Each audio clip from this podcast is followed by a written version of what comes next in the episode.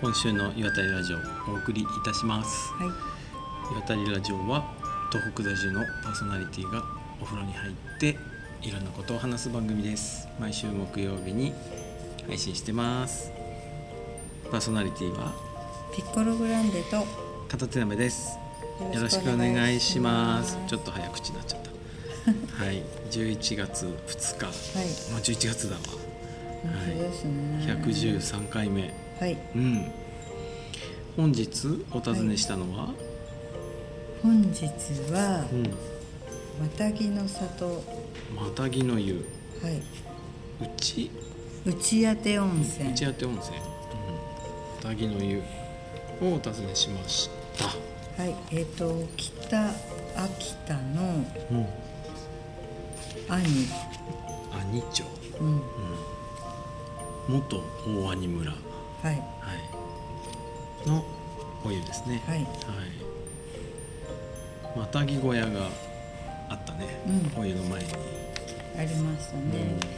わたぎがうん冬狩りに行くときうに、んまだ雪が積もらないうちに、うんそこにう食料とかね、うんうんうん、薪とかうをん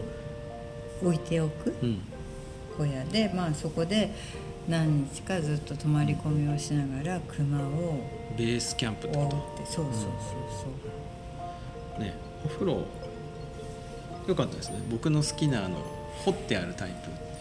プ床とそう、うんお湯の面が同じ水タ平イプでで、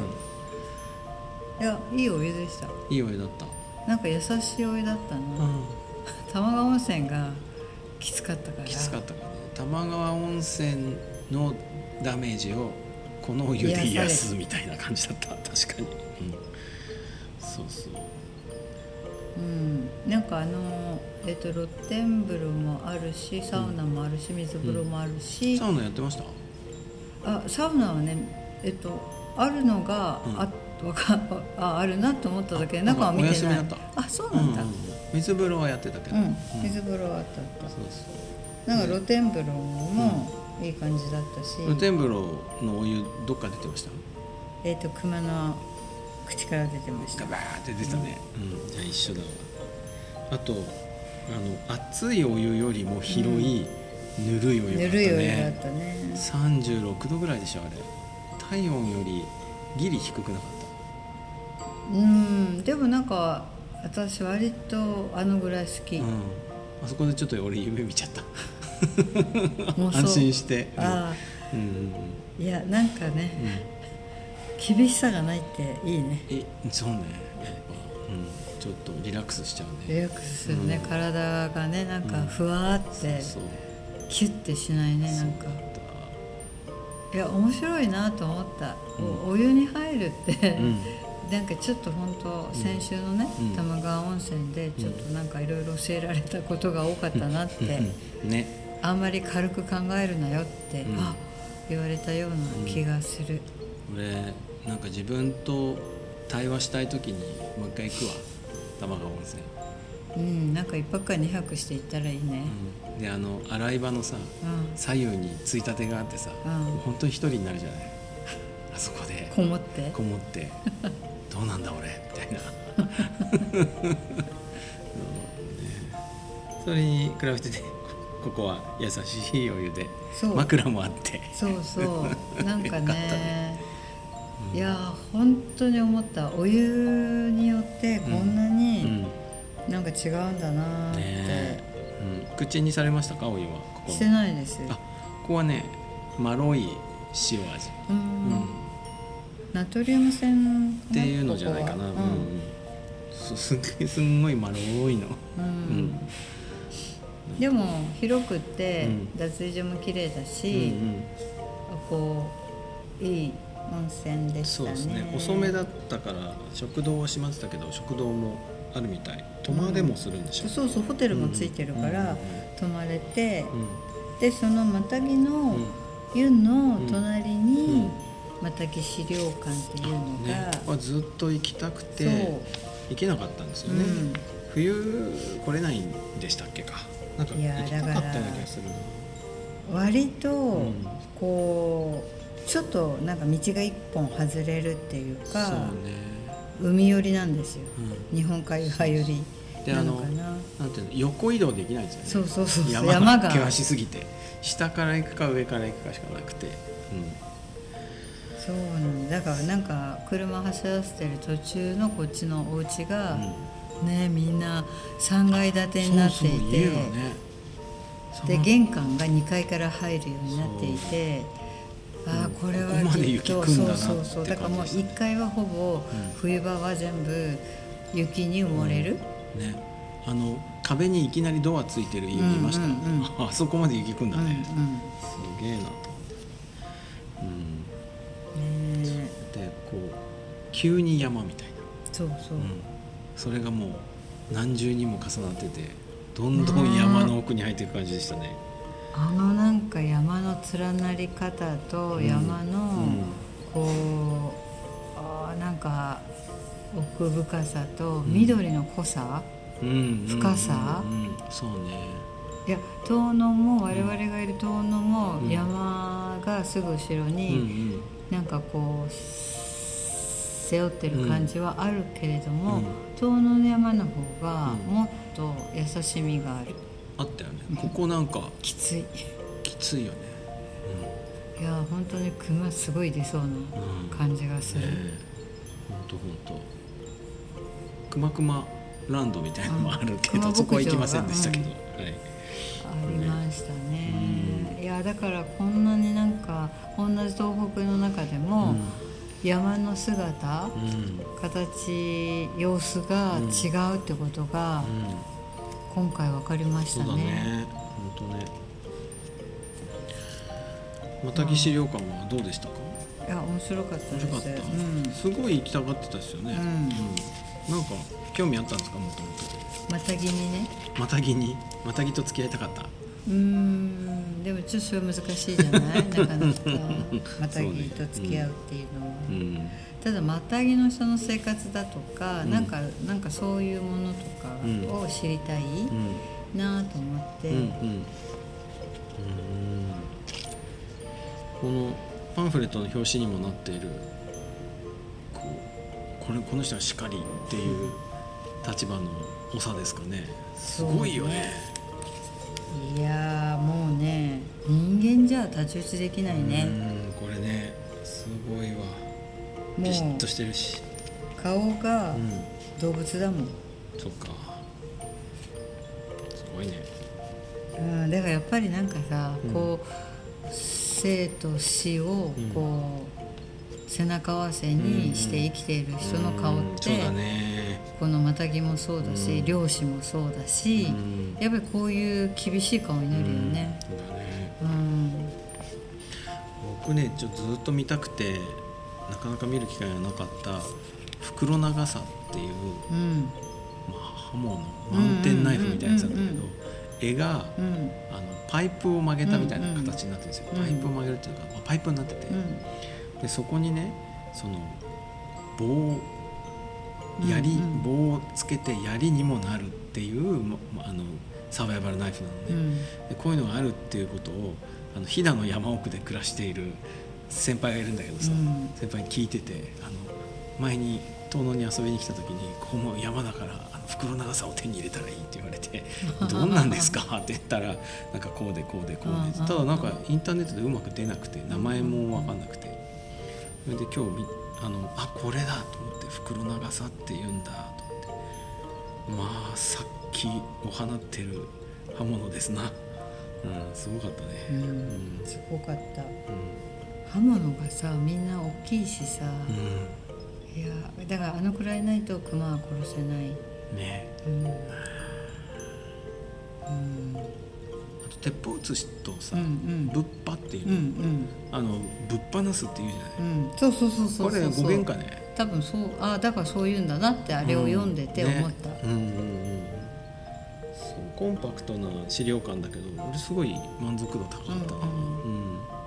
でもなんかあの私はおこぜは知らなかったから面白いなっおこぜねおこぜを奉納するて 山の山の神はうん女の神様で、でもその女の神様があんまり美人さんじゃない、はい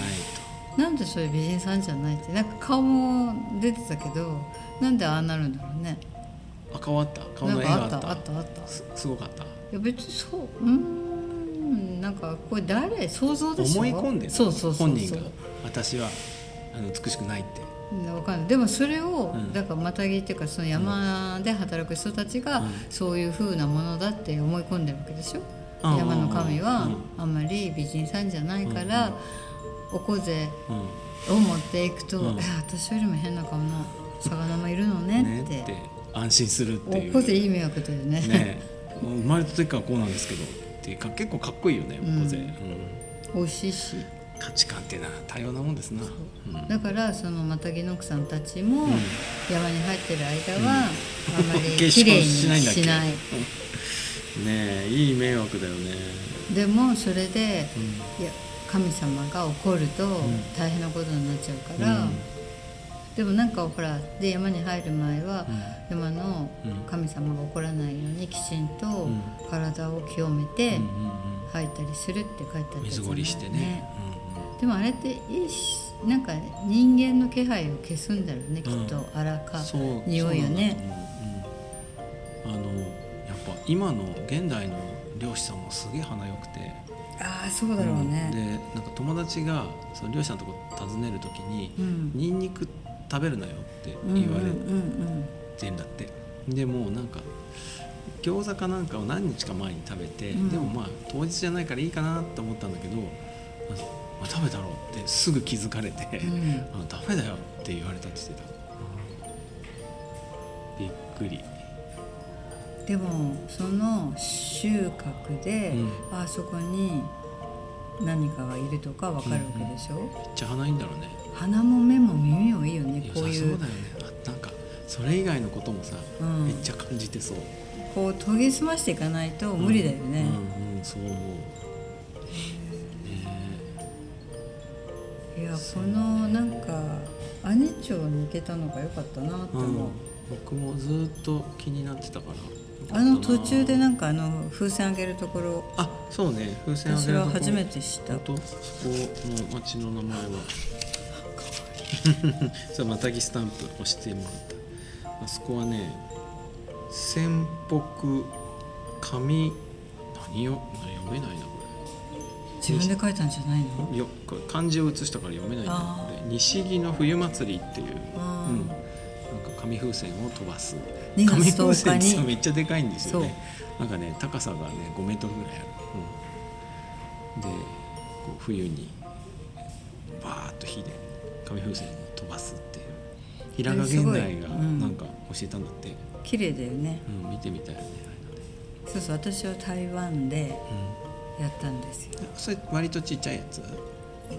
っちゃくはないままああまあまあ大きい1メートルぐらいなんだよねそうそうそうそう、うんうんでそこにう自分のうん願いを自分で書く、うん何を書いてもいい字を書いても絵を書いてもうん何でもいいんだけど、書いてうん火をつけてもらってうん上に放つ、うん、一回見てみたいなあれ何あのランタン祭りみたいなやつああいう飛ばすあ祭りそうそうそうそうそうそうそれに行ったのよねあの綺麗だったすごディいズニーのさ「塔の上のラプンツェル」っていう映画あのーなんか最初の方にすんごい盛大に飛ばすんだけどあ見てみたいなあれとなんかね灯籠流しうんの空バージョンって感じ、うんこれ立体的だから綺麗だもんね綺麗遠い近いがいろい綺麗ろあれどうなの上で燃えちゃうんですかとか風向きによってうはんいつも、うんそのあそこの山裾に引っかかるとあかーみんななんか言ってるあだ,、るんだねからそこに回収に行ったりするって言ってた、うんうんうんへー山火事になったりはしないんだしないみたいうーんまあだからある程度になったら火が消えるようになってるんじゃないあのー、そうなのかうもね、ん、昔さあのレッドアローが行く先なんだっけ電車西部西武線のなんか終反応点とみたかあいっなちのもうちょっと向こうの山岩山のとこ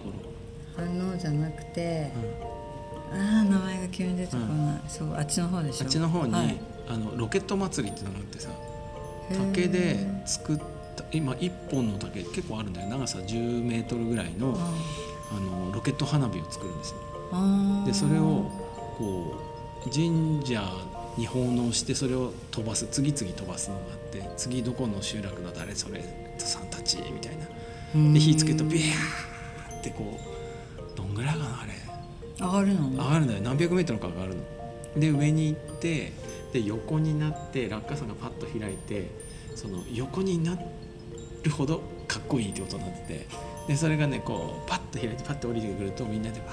ーってやるお祭りなんだけどへー失敗するのもあんだよそれ爆発するやつとか秩父の方秩父秩ああ父そうそうそうそうああいうなんか空見上げるお祭りいいなと思っててうんそうこういうさ夜にランタンをバーッと飛ぶのとか見てみたいなと思うでもこれささっきうんほら言ってたじゃん、バーっていっぱいは飛ばないんだよね、ここでした ここぐらいっぽかった、うん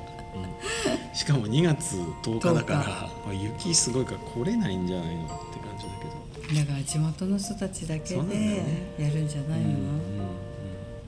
うん、そそれぐらいやってもいいわな、うんいやーなんかこうねえほんと東北はこう意外と移動がねうん一個一個のいろんな場所がん2時間とかかかって遠いけれども、その道々うんうんのなんか様子もうんちょっと県が変わるだけですごい変わるし、そうだね家の様子や山の様子や田んぼの様子が変わるのがねすごい面白い。ね、すっごい可愛い電車走ってたよね電車じゃないや鉄道あ何線だっけ何線だっけこれかな秋田秋田内陸内陸縦貫鉄道縦貫鉄道うん、これ単線でめっちゃ可愛かったね駅もどれも可愛くて、いいなと思ってねそう今日はさそれで、例によってねここで生まれた人のストーリーとか